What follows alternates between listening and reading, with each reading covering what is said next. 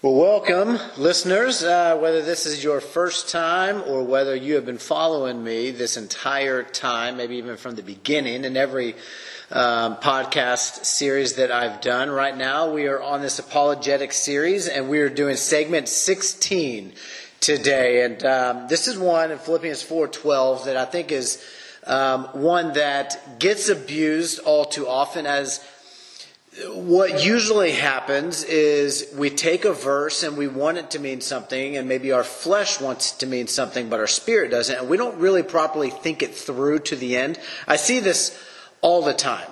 Um, and when I say all the time, I mean all the time. If people and what they say were to actually ex- um, extend it out to its furthest length as they dissect the scriptures and teach the scriptures, they would understand how foolish it sounds and even how contradictory it sounds to things. And I don't have time to get into some of the examples. This one alone will be kind of an example, but here's the issue with a lot of these verses. When flesh gets involved in our interpretation of Scripture, I'm going to say probably 10 times out of 10, we're going to get the wrong interpretation. And when we don't understand the fullness of the text, this is why I always say that every scripture must be taken in light of the passage, in light of the chapter, in light of the book, in light of the New Testament, in light of the entirety of scripture. If you don't have all the puzzle pieces flipped over and you're not trying to understand a verse in the full light, as somebody that I highly respect tells me oftentimes, um, scripture is not contradictory, it's complementary. If you are not trying to understand the text in light of the fullness of the text, it is highly likely that you will misinterpret something, especially if your flesh wants it to be misinterpreted. And this will make sense as we continue on in this, as oftentimes it does. This is a preemptive statement that I'm making because I want you to understand that oftentimes, if not all the time, when the flesh gets a hold of your mind or your heart as you're reading the text, probably 10 times out of 10, you're going to come away with a wrong interpretation. So let's read. What is the verse in this apologetic series? Because apologetics is essentially, apology is going to be something in which you are taking the verse and expounding upon it using the text to prove the text. And so we're going to look at Scripture as a whole and see what Scripture teaches. And so I'm going to I actually just thought of something, so I want to write it down to make sure that I don't forget about it. Um, to try to break down something for you guys. We're going to go through. We're going to look at this first. Uh, Philippians four twelve. Here's what he says: "I know how to be brought low, and I know how to abound." In any and every circumstance, I have learned the secret of facing plenty and hunger, abundance and need. And this passage is is oftentimes referenced by, you know, really many people, but I think that the majority of it's going to be kind of funneled towards the health, wealth, prosperity gospel, in which people are saying, hey, you know what? We need to just be content, but praise God that I'm in the abundance category, that I've got the million dollar home, and I've got the million dollar jet, and I've got the million dollar this, and I drive the, uh, you know, hundreds of thousands of dollar car because God has just blessed me and praise God that I'm in the camp of not being in lack or being in plenty or uh, uh, being in, in a place of hunger, but I'm actually in the place of abundance because God has blessed me. Is that really what Paul is talking about here? Is he really like? Do we really think that the abundance that he's referencing, as he talks about in two different times, saying "imitate me as I imitate Christ"? Do we really think that Christ lived in abundance? Like, have have you really studied out the life of Paul? Have you really studied out the life of Jesus, who commands his followers to forsake the things of this world and to live a simple life? Bearing a cross of self denial on their shoulders. That doesn't sound like prosperous luxury and self indulgence. It doesn't sound like abounding in abundance of the things that this world has to offer. Paul makes it very clear. He oftentimes, throughout almost all of his letters, talk about how his eyes are on things above. That his affections are set towards the things that are on high in heaven, that this is not his home. That he might be a sojourner, he might be an alien here, but his treasure is in heaven. And that's where he longs to be. And in every letter, Paul talks about the persecutions, the trials, and the sufferings of this life. There's a reason why in Revelation 21 4 it says that there's going to come a time where God's going to wipe away every tear. Death will be no more. Pain will be no more. Suffering will be no more. Mourning will be no more. The hardships of this life will be no more. That doesn't sound like it was the easy road that he said that followers of Christ will follow. In fact, doesn't Jesus say that in the gospel accounts? That the way that leads to destruction, and I want you to pay very close attention to this because what I'm breaking down is the concept between plenty and abundance. I'm going to break that down for you in just a second of what I believe Paul is referencing in light of the fullness of the text. I don't believe that abounding and abundance is referencing the self indulgent, luxurious lifestyle in which I'm just blessed of God and He's given me all that my heart could desire. That He's let me live at large in this life. That I'm having my best life now, as a Joel Osteen would state. I don't believe that's what he means by abundance. And I'm going to show you that and break it down and how in verse 11 he actually categorizes and contextualizes what this passage is about. It's about being in need and not being in need. It's kind of like the concept of how pastors today are supposed to, they have a right to not muzzle the ox when he treads out the grain. Let me just talk about that just briefly for us for a brief second. We have in America today made that giving them a large salary, giving them a, a parsonage or a house to live in, giving them vacation time, giving them um, you know, gas money and this, and an average starting salary of many pastors today in America of a small church is starting at around $50,000. Let me just tell you, I have a family of 11. 11 kids, 13 people total in our family, and I make roughly $20,000 a year, and I support my family just fine. Do we have to sacrifice? Absolutely. Do we have to live simply? Absolutely. But I support my family just fine, so I cannot even fathom having your house paid for, getting a $50,000 salary, getting time um, paid vacation. I can't even fathom that. I've been in the category of making the 100,000K.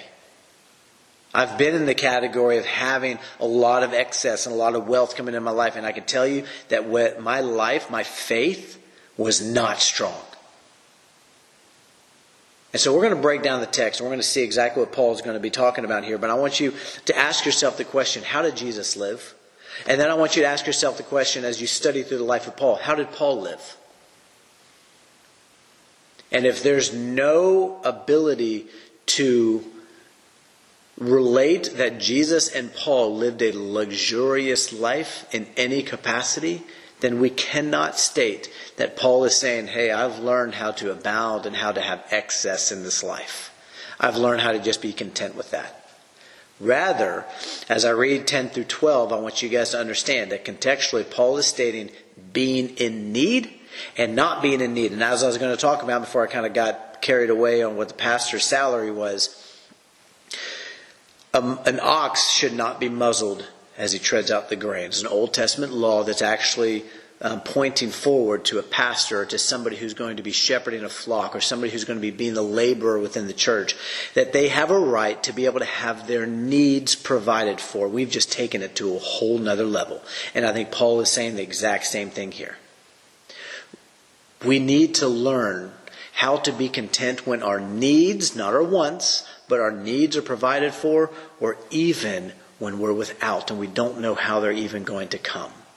We need to learn to trust the Lord in each situation. In no way do I believe that Paul is referencing luxury and self indulgence, and we're going to break that down here in a second. So that was a rather long preemptive statement with some things for you guys to think about as a carrying device as we go through this. Philippians 4 10 through 12. I rejoice in the Lord greatly that now at length you have revived your concern for me. You were indeed concerned for me, but you had no opportunity. Basically, meaning that they were concerned for Paul, but they themselves, as the church, they didn't have the means to be able to provide for him, which was very common amongst them. You can go look in 2 Corinthians 8. He talks about the churches in, in, uh, Corinth, in, uh, in Corinth who wanted to help in Macedonia. It says, you, You've heard of the church in Macedonia, how in their extreme poverty, there was a wealth of abundance that they gave because they gave well above their means. Because they gave themselves first to the Lord and then to man. And it was they were in extreme poverty and hardships. So it was a common thing that the church didn't have a whole lot of financial ability to be able to leverage in serving people because they themselves weren't concerned about storing up treasures here in this life. But they gave sacrificially and abundantly and if they had if they had anything that was of excess they sold it and they gave the proceeds to whoever had need. That was how they lived. Go check uh, acts chapter 2 i think it's 42 through 48 and then go look in acts chapter 4 towards the end of that chapter and you're going to find the exact same thing. Where did they get that from? We're going to read it here in luke chapter 12 32 through 34 in a passage in which many people try to reason away and write off to say that it's not a prescriptive passage, it's just a descriptive passage. Well, I'm going to tell you that I disagree with that. I think it is very much so a prescriptive. And the reason why we see it describing the early church is because they saw it as prescriptive. Now I'm getting the cart before the horse. Let me read this. Not that I'm speaking of being in need for I have learned in whatever situation I am to be content. So, what is Paul immediately beginning to break down this context of? Being in need and not being in need. He's not talking about wealth and abundance as a typical American fleshly perspective would be. He's talking about, I've got my needs provided for, and I don't. And either way, I've learned how to be content. And here's what it goes, goes on to say I know how to be brought low and I know how to abound. Again, understanding that if you're going to look at this in your flesh in a typical American perspective, you're going to think abound is going to be this luxurious, self indulgent lifestyle. I've got everything I've ever wanted, not just need, but wanted. And that's not what Paul stated, I don't believe. He says, In any and every circumstance, I have learned the secret of facing plenty and hunger, abundance and need. I can do all things through him who strengthens me. As I love that passage because that passage has such a huge blanket that it covers. I can do all things Everything in which the gospel has commissioned me to do in this life, I can do every single thing that God has commissioned me through Christ by the grace of God and the Spirit that He equips me with in order to be able to fulfill that. I can do anything and everything that God has ordained for me to do through the person of Jesus Christ in the image of the cross of Christ. So let's look at what Paul talks about his life look like. And I understand that this is just one passage, but it's one passage that's in a litany of many passages that describe the life of Paul. And when you understand the character of Paul, the mission that Paul lived, and the fervency in which Paul lived that mission, then you're going to understand that Paul did not live this life by any means in a luxurious, self indulgent way. In fact, it was quite the opposite. Let's look what he says. Starting in verse 9 of 1 Corinthians chapter 4. He says this for I think that God has exhibited us apostles as last of all. Now, he's not even referencing himself, he's now referencing all 12 apostles. I mean, technically, you could say 13 because there is 12, and then Paul was added as an apostle. He wasn't one of the original ones, he was added as an apostle. But he says, all of the apostles, that God has exhibited us as the sent ones, the messengers, the ones who go before everybody else in order to present the gospel and the example of the gospel. He says, all of us, every single one of us apostles, God has exhibited us as last of all. Though we're first, we're last.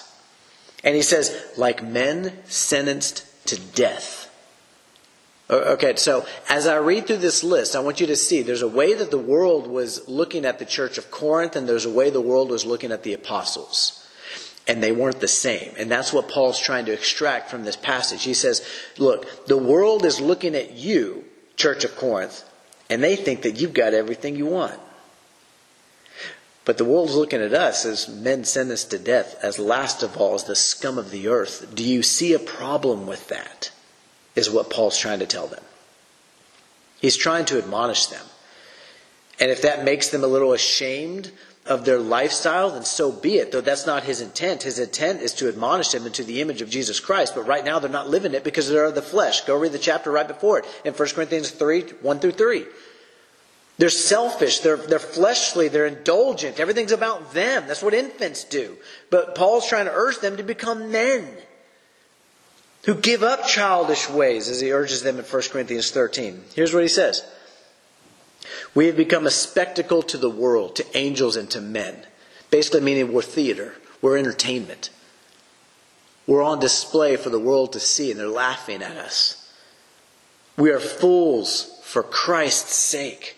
On his behalf, for his name, we are considered by the world as fools. But you are wise in Christ? He said the world's looking at you as if like you've got it all together. You've got it all figured out. You're part of the Joel Osteen group. People look at you as like, man, God must be blessing you because you've got the millions. You've got the thriving ministry. I'm going to read something in Luke 6, 20 through 26. I'm going to show you what Jesus thought about those who have a thriving ministry in a fleshly, worldly sense. He says, We are weak, but you are strong. You are held in honor, but we in disrepute.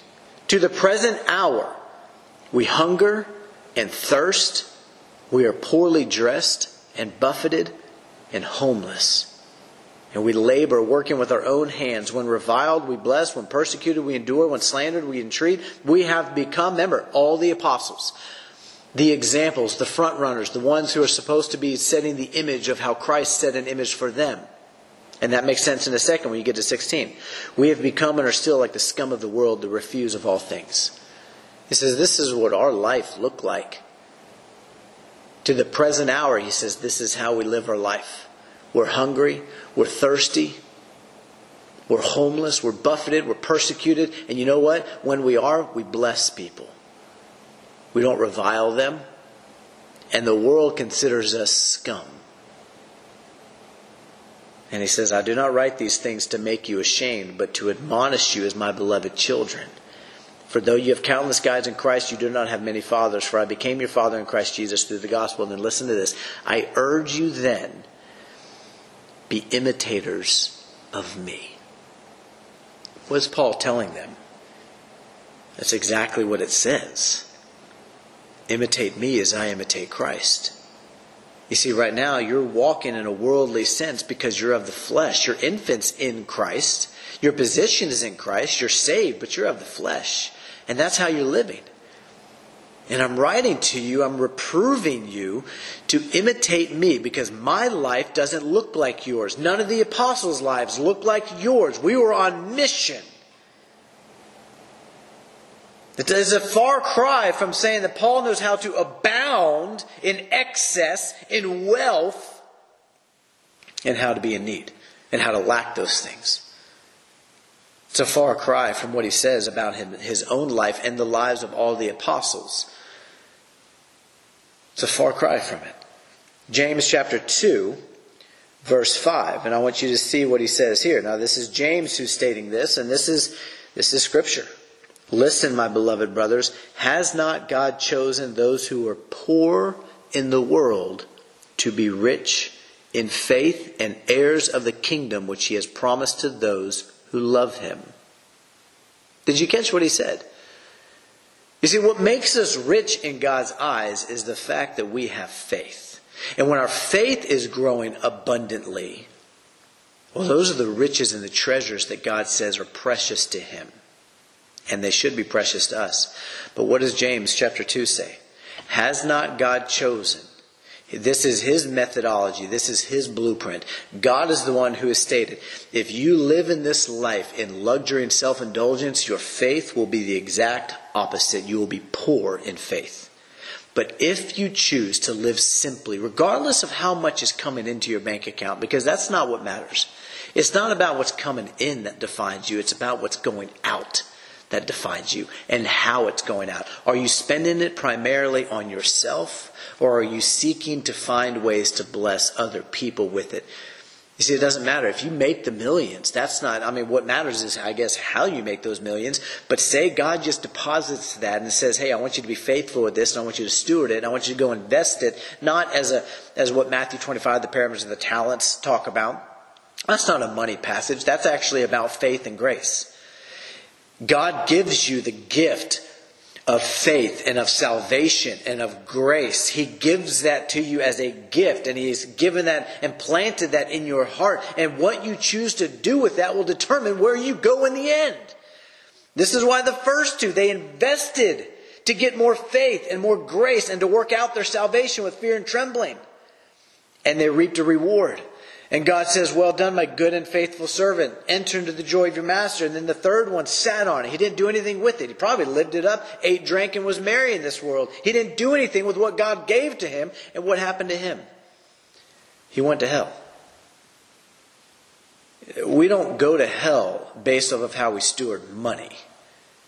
It's another big misconception. Maybe that'll be another one I go through the parable of the talents has nothing to do with money. That's just the example that God is trying to use to teach us something.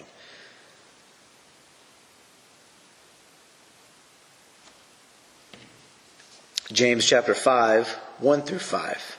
Here's what he says here. Come now, you rich, weep and howl for the miseries that are coming upon you. Now, I want you to notice he's referencing you, which means that the you is indicative of who he's writing to. And that's a very important point because if you go all the way back to the beginning of chapter James, he says to the 12 tribes in the dispersion greetings, and he calls them brothers. And he goes on and he talks about how the promises that God's going to give to those who have faith, and that it must not be a double minded man. And he, excuse me, he talks about again them being beloved and being part of the brotherhood as he says in verse 16 my beloved brothers in 19, know this, my beloved brothers. These are words and phrases that are used for the church. And then he says again in chapter 5, verse 1 Come now, you rich, weep and howl for the miseries that are coming upon you. Your riches have rotted and your garments are moth He's talking to the church. I thought I was just supposed to be content in the midst of my self indulgence and luxury, and I'm good. No, you missed the point of what Paul's actually stating in Philippians 4:12. He says, Their corrosion will be evidence against you and will eat your flesh like fire. You have laid up treasure in the last days. Behold, the wages of the laborers who mowed your fields, which you kept back by fraud, are crying out against you, and the cries of the harvesters have reached the ears of the Lord of hosts. You have lived on the earth in luxury and in self indulgence, which, by the way, neither of those two represent a cross.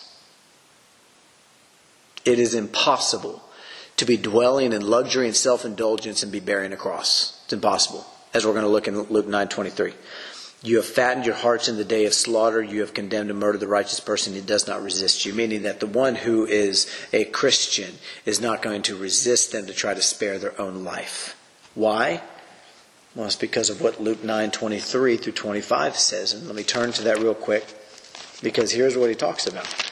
Luke 9, 23 through 25 says this. Remember what I just said. The righteous person does not resist you. He doesn't care about his life. He doesn't care about what he can store up in this life. All he cares about is pleasing the one who enlisted him to serve.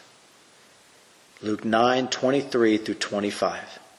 And he said to all, If anyone would come after me, let him deny himself Okay, that doesn't sound like luxury and self indulgence. It says deny himself and take up his cross daily. That means every day you get up and you die to yourself, like what Paul talked about, where he says, I die daily. That every day you live this life on mission, not for what you can accumulate in this life, but for what you can expend for Him and His glory. You see, Americans have distorted this concept. And it's all throughout now because now out in Nigeria you have these pastors who are worth millions and millions of dollars and they are taking money, as Paul put it in 2 Corinthians 11, they are robbing churches. And I say they're wolves in sheep's clothing. And you know where a lot of that was propagated from? From America. Because we think in a twisted, perverted sense of what grace really is. What Jude says, I wrote to you to contend. I wanted to write to you about our common salvation, but I found it more necessary to contend for the faith because there's people who have crept into the church who have perverted what it really means to be a Christian and what it looks like to be a Christian.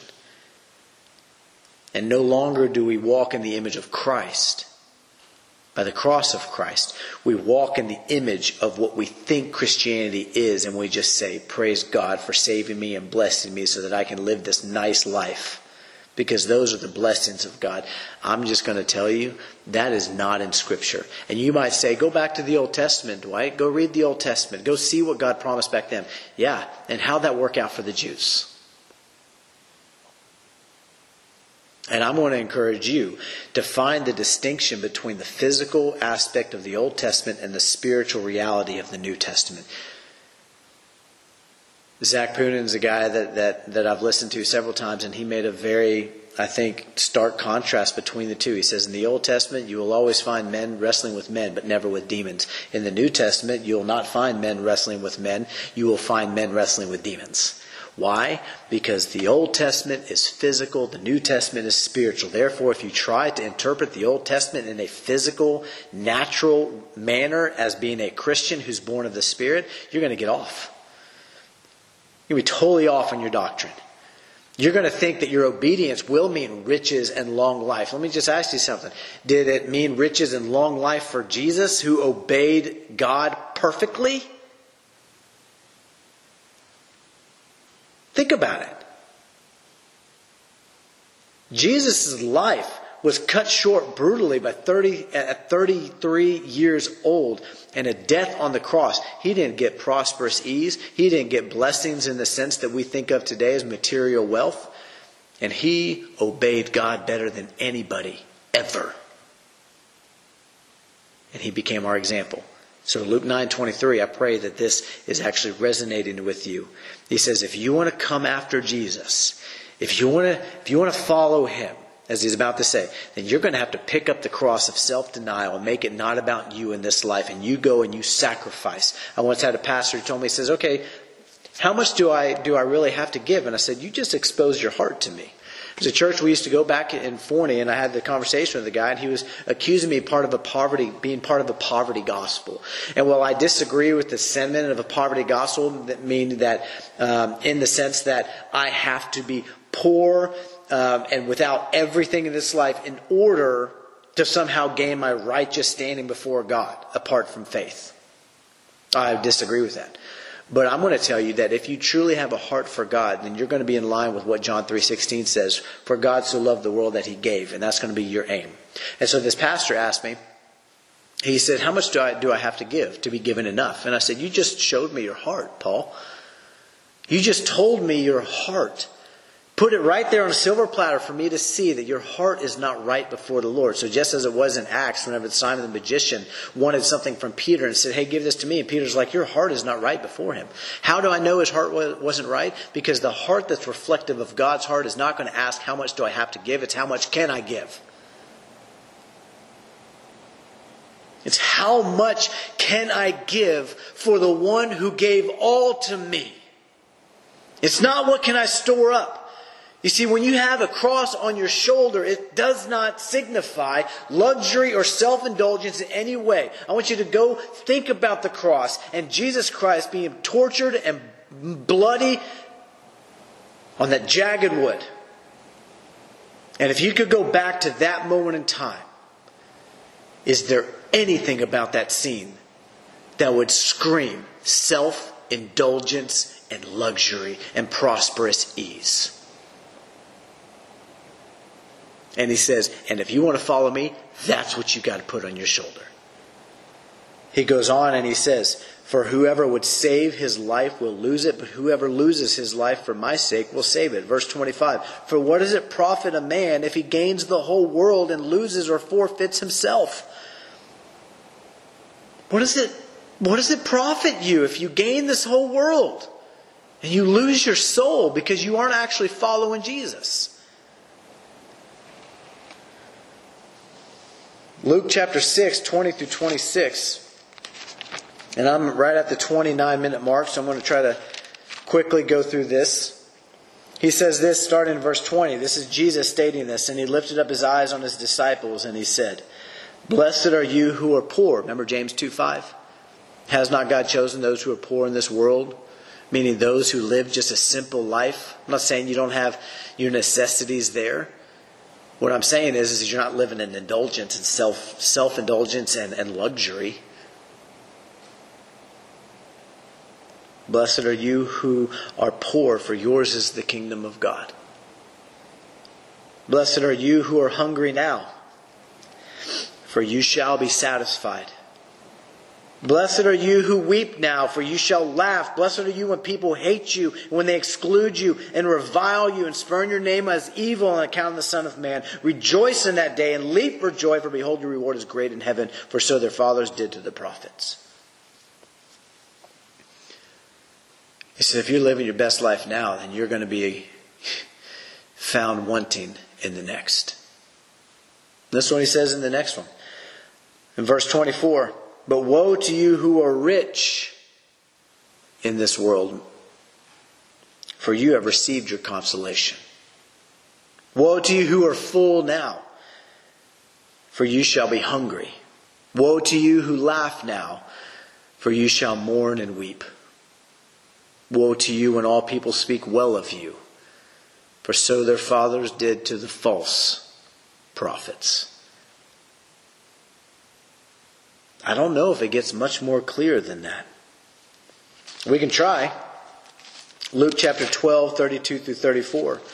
You see, the Christian heart is revealed not by what we gain, but by what we give. That's what identifies. If you are storing up things for yourself, then you are showing me that your heart is not fully in heaven. If you're accumulating stuff in this life for yourself, and it's all about what you can get out of this life and not about what you can give for Him, you're showing me your heart. And I don't say that, Jesus does. Luke 12, 32 through 34. Fear not, little flock, for it is your Father's good pleasure to give you the kingdom. Sell your possessions and give to the needy. Provide yourselves with money bags that do not grow old, with the treasure in the heavens that does not fail, where no thief approaches and no moth destroys. For where your treasure is, there your heart will be also. What is he stating? Exactly what he said. If your treasures are evidenced here in this life, and you've got the fancy cars, and you've got the fancy houses, and you've got all fancy possessions that go in that house, and everything you do in this life is to accumulate more for yourself, to live a nice, luxurious life, then that's where your heart is. Jesus is saying it very point blank. It doesn't matter what comes into your bank account. What matters is where it goes. That's what defines a Christian. And if most of your money, if you live by this 80 10 10 method, I just think that's ridiculous, honestly. Nothing about a cross. That sounds really good to my flesh. 10% to the church, 10% in savings, and 80% for myself. Man, that sounds really good. And I'm going to tell you, you won't find that in Scripture. Not in the new covenant and reflection of the cross of Christ, the very thing that's supposed to be on our shoulders and the only thing that's required in order to follow him well. As Luke 9:23 said, let me, let me break it down for you in this way, just real quick. There's a word in Scripture in the New Testament called prosper or prosperity, prosperous, whatever way you're going to throw that out there. But what many people don't know is that there's actually two words in the Greek that define this word. And the distinction between those two words is very important. One, you have yodu is the Greek word, and it means to help for the journey. It appears three times in Scripture. One of them being in 3 John 1 2, where it says that uh, above all I pray that you may prosper. Or in Romans 1 chapter 10, or I'm sorry, yeah, in Romans 1 verse 10, it talks about the same concept about prospering. But here's, here's the deal. It means help for the journey. It's, it's, think about it in terms of a knapsack. And I don't know if you're familiar with a knapsack, but back in the olden days, if a person was going on a journey, they would take this bandana or this cloth that would maybe be three feet wide, four feet wide, something like that. And they would take that, maybe it's a burlap sack or whatever it would be, and they would put what they needed for that journey, for them to be successful on that journey. And they would wrap it up, tie it up, and then put a stick through that where the loop part is, and they would carry it on their shoulder on their journey. And as they needed food, they would take what food they needed. But it was something that you couldn't carry a whole lot of stuff. You had to carry what you needed for the journey to be successful and to have your needs met. That's what he means here by help for the journey. In order for you to be successful, God knows your needs. Your job is to seek first his kingdom, not yours, but his, and his righteousness and the things that you need in this life the food, drink, clothing, necessities of life, the bios of life, using the Greek word there that which would cause you to be able to sustain life. God's promised it if you seek first His kingdom. I'm, I'm just telling you what the word says. Three times that word's used as prosper, at least in the ESV. Three times that Greek word iados is used in Scripture, in the text. There's another word, pluteo, that's used 12 times in the Scripture. And while this can have a connotation of spiritual wealth, depending on the context of the passage, and you've got to be very careful as to how you interpret that. At least eight to nine times, this verse is very clearly referencing an abundance of wealth. And it is almost always, if not always, when it is referencing an abundance of material wealth or of worldly possessions, it is always used in a negative context. Let me give you an example. In Revelation chapter 3, verse 17. Now, those of you who are scholars of the text, you might understand exactly where this is going because you know what Revelation chapter 3 talks about. is the church in Laodicea. And here's what he says. I know your works. You are neither cold nor hot. Basically, meaning they're double minded. They have one foot in heaven, they have one foot in this world. They're living it up, and they're trying to do so on both categories. He says, So because you are lukewarm and neither hot nor cold, I will spit you out of my mouth. That's a violent upheaval, that's a vomiting. It's something that had to be ingested for them to have to be expelled.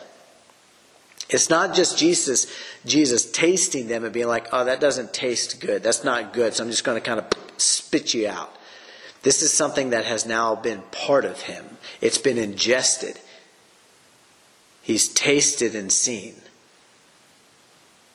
And because that what he ingested or became part of him is choosing to live a double-minded worldly life with one foot in heaven and one foot in earth. This is what James 1 talks about, the double-minded man is two spirited. Dipsukos is the Greek word. It means that you have a spirit of this world and you have the spirit of heaven, and you're trying to go between both.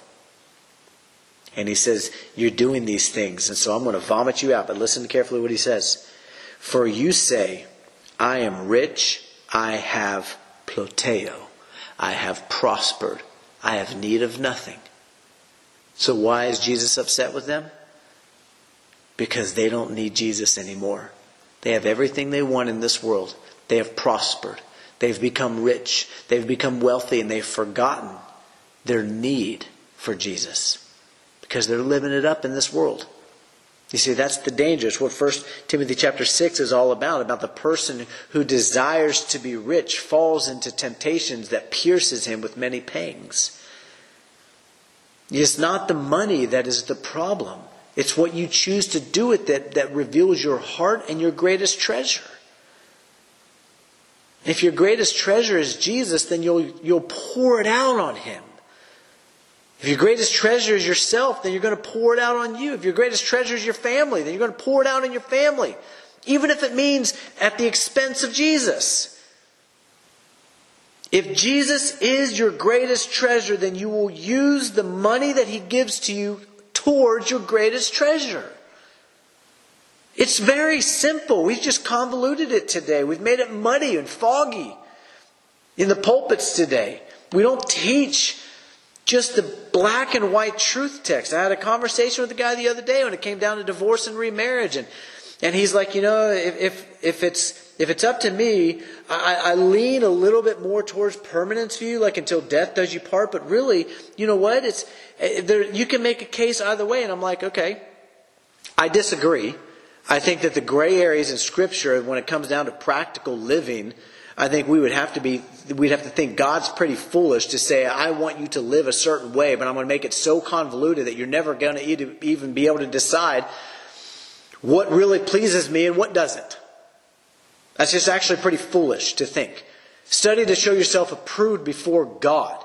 He is going to show us in His Word the black and white practical life applications for us to please Him. And divorce and remarriage is no different. The reason it's a gray area is because we haven't actually searched it out in truth and humility through the Spirit of God to find out the black and the white. So this guy says this to me, and I said, You know what? I disagree with you. I believe the Word is clear. It isn't until death does you part covenant, as I talked about in one of my previous podcasts. And here's the problem when you don't take a position according to the Word of God, interpreted in its fullness, and you're telling somebody, oh, except in the case of sexual immorality, like what Matthew 5 talks about, not understanding what Jesus is even referencing there, you are now leading people on something as serious as a marriage covenant. You are leading them to a direction that is not congruent with God's holy standard. And that is problematic. And in the same way, we have got to understand what the text states on this and start preaching the black and white aspects of the text instead of dancing back and forth on it and not being willing to take a stand. So this concept, you know, I, I, let me actually turn to one of these. That word pluteo that's used there, you see it in Revelation chapter three, and I'm going to also show you another one that's in Luke 1:53 to give you an example of what I'm referencing here of how this word is used. But in Luke 1:53 he says he has filled the hungry with good things and the rich or the prosperous, the pluteo, he has sent away empty. He says how this word is used in a negative light, in which he says, if this is your pursuit, if you're seeking to prosper and have an abundance, for one, you have the cross not on your shoulder, but two, he's going to send you away empty. And that's a dangerous proposition when it comes to God. I want to be the one who gets filled with good things. And he says that's going to come to the hungry. The ones who are actually not filling themselves up with the things of this world, but are filling themselves up with the things of heaven. You see, in first, uh, sorry, in, in Philippians 4, verse 12, here's what Paul's stating. So that whether he has his needs met or he has to trust the Lord to provide for his needs, he's learned to be content either way. Because to him, Jesus is enough. He doesn't have to get his fill of this world. Jesus is enough. 1 John 2, 15 through 17 says, Do not love the world or the things in the world, for the one who loves the world, the love of the Father is not in him. maybe you should go read that yourself. And I pray the Lord would give you eyes to see what His Spirit is teaching. Because it goes on, he says, For the pride of life and the pride of the eyes, the lust of the eyes, or the lust of the flesh, it says those things are not from the Father, they're from the world. Whoever does the will of God abides forever. You see, if you love the things of this world and you're trying to build up your treasures and you're like, oh no, God loves me and, and but I love this world too. And let me just say that when God gives me this world, that it's actually God blessing me. And I'm just going to tell you that I don't believe that's the case. Luke 4, Matthew 4, Jesus is, is up there on this mountain, and, and Satan shows him all the glory of all this world, and all the riches, and all the power, and all the prestige, and all the things this world can offer him. And he says, It's been given to me to give to whoever would bow their knee to me.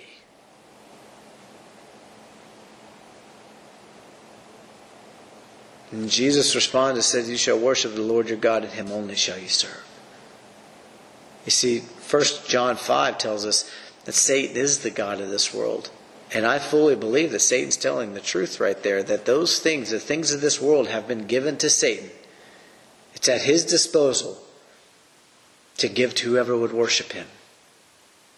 And so I guess the, the bulk of this message in the full text of what, it, what is being stated in the cross of Christ and the image of Christ and the image of the apostles is which God are you serving? Like, in all seriousness, who are you bowing the knee to? Which God are you serving? Because if you're serving the God of heaven, your treasures are going to be there and it's going to be reflective by how you live this life. But maybe indirectly and, and, and not, uh, not even known to your conscience, you've been bowing the knee to Satan. You didn't even know it. But you've been bowing the knee to him. Maybe it's time you stop. Because if you really do love the Lord with all of your heart, soul, mind, and strength, your life will begin to match up to His in light of the cross of Christ. I oftentimes, I'll end it with this, I oftentimes relate it to this. If my pantry is supplied or if it's barren, this is what Paul is referencing in, Philippians 4:12. Is if I've got food in my pantry and I've got my needs met, that which will sustain my breathing, my livelihood. You know what? I don't have to have a $70,000 car to sustain my livelihood. I don't need to have a $600,000 house to sustain my livelihood. The needs of life is what Paul is referencing in Philippians 4 10 through 12.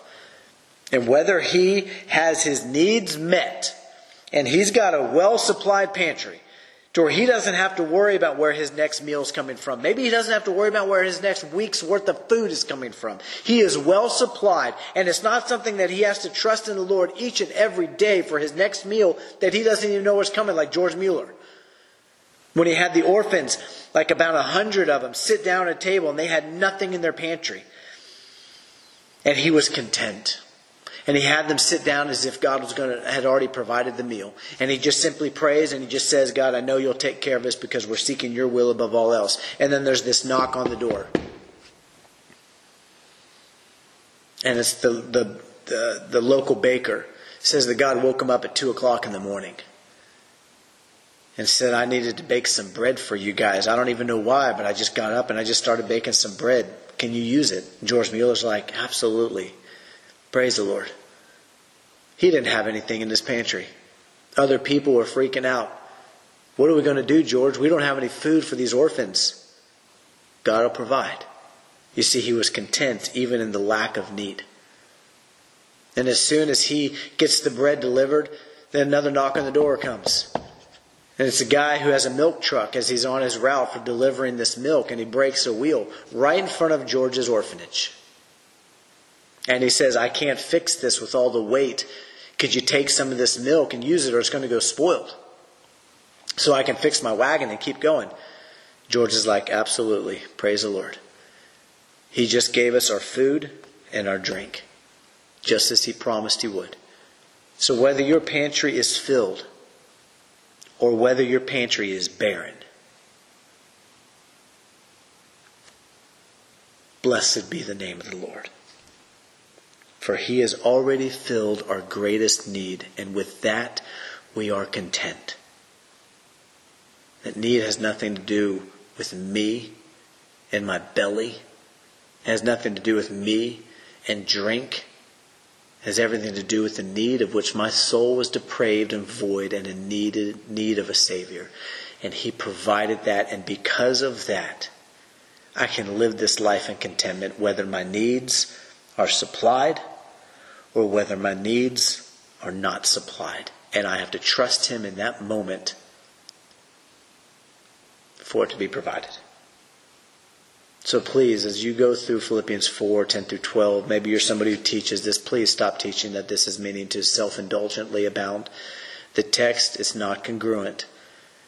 It is that premise is a fleshly, worldly premise to try to push an agenda of worldliness. And as we've already seen in 1 John 2 15 through 17, a person who is worldly does not have the love of the Father with them.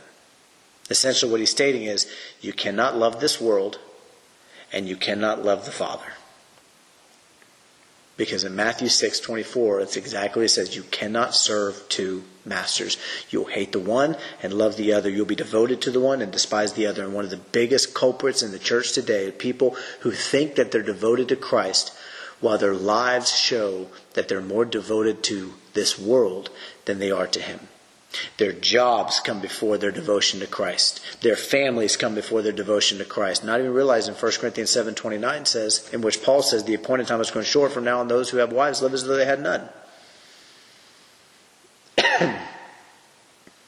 Not even realizing Luke 14, I think it starts in roughly around verse 14, going through 27, people who use their family as an excuse to say that's their first ministry. That's the first area of concern for them. That's an excuse. And he says, You're not worthy of my kingdom. Going into 26 to 27, even. If anyone does not come to me and hate their father, mother, brother, sister, wife, and children, yes, even their own life, they cannot be my disciple. I want you to understand this premise that I'm talking about today in Philippians 10 through 12 and the concept of needs and self denial and taking up a cross, it goes way beyond than just this, the blanket matter of wealth. He says, if you don't even hate your own life in comparison to how much you love Jesus, you can't be his disciple. Whoever does not bear his own cross cannot be my disciple. So if you are living a self indulgent lifestyle as opposed to a self denying lifestyle, you can't be his disciple, let alone follower. Because those two things are two different things. I don't know what else to say for you. I know when it comes down to my stance on um, America, on salvation, and on money, those are the three things that get me the greatest pushback and persecution, is when I teach the standard of the text here in America. When I touch on those three things and what the Bible teaches on it, those are the three biggest things that I get the greatest pushback at. And you know why? Because those are three of the biggest things that are the biggest idols today in the church. And people don't like when you take their household idols. But that's the life of a Christian. Y'all be blessed.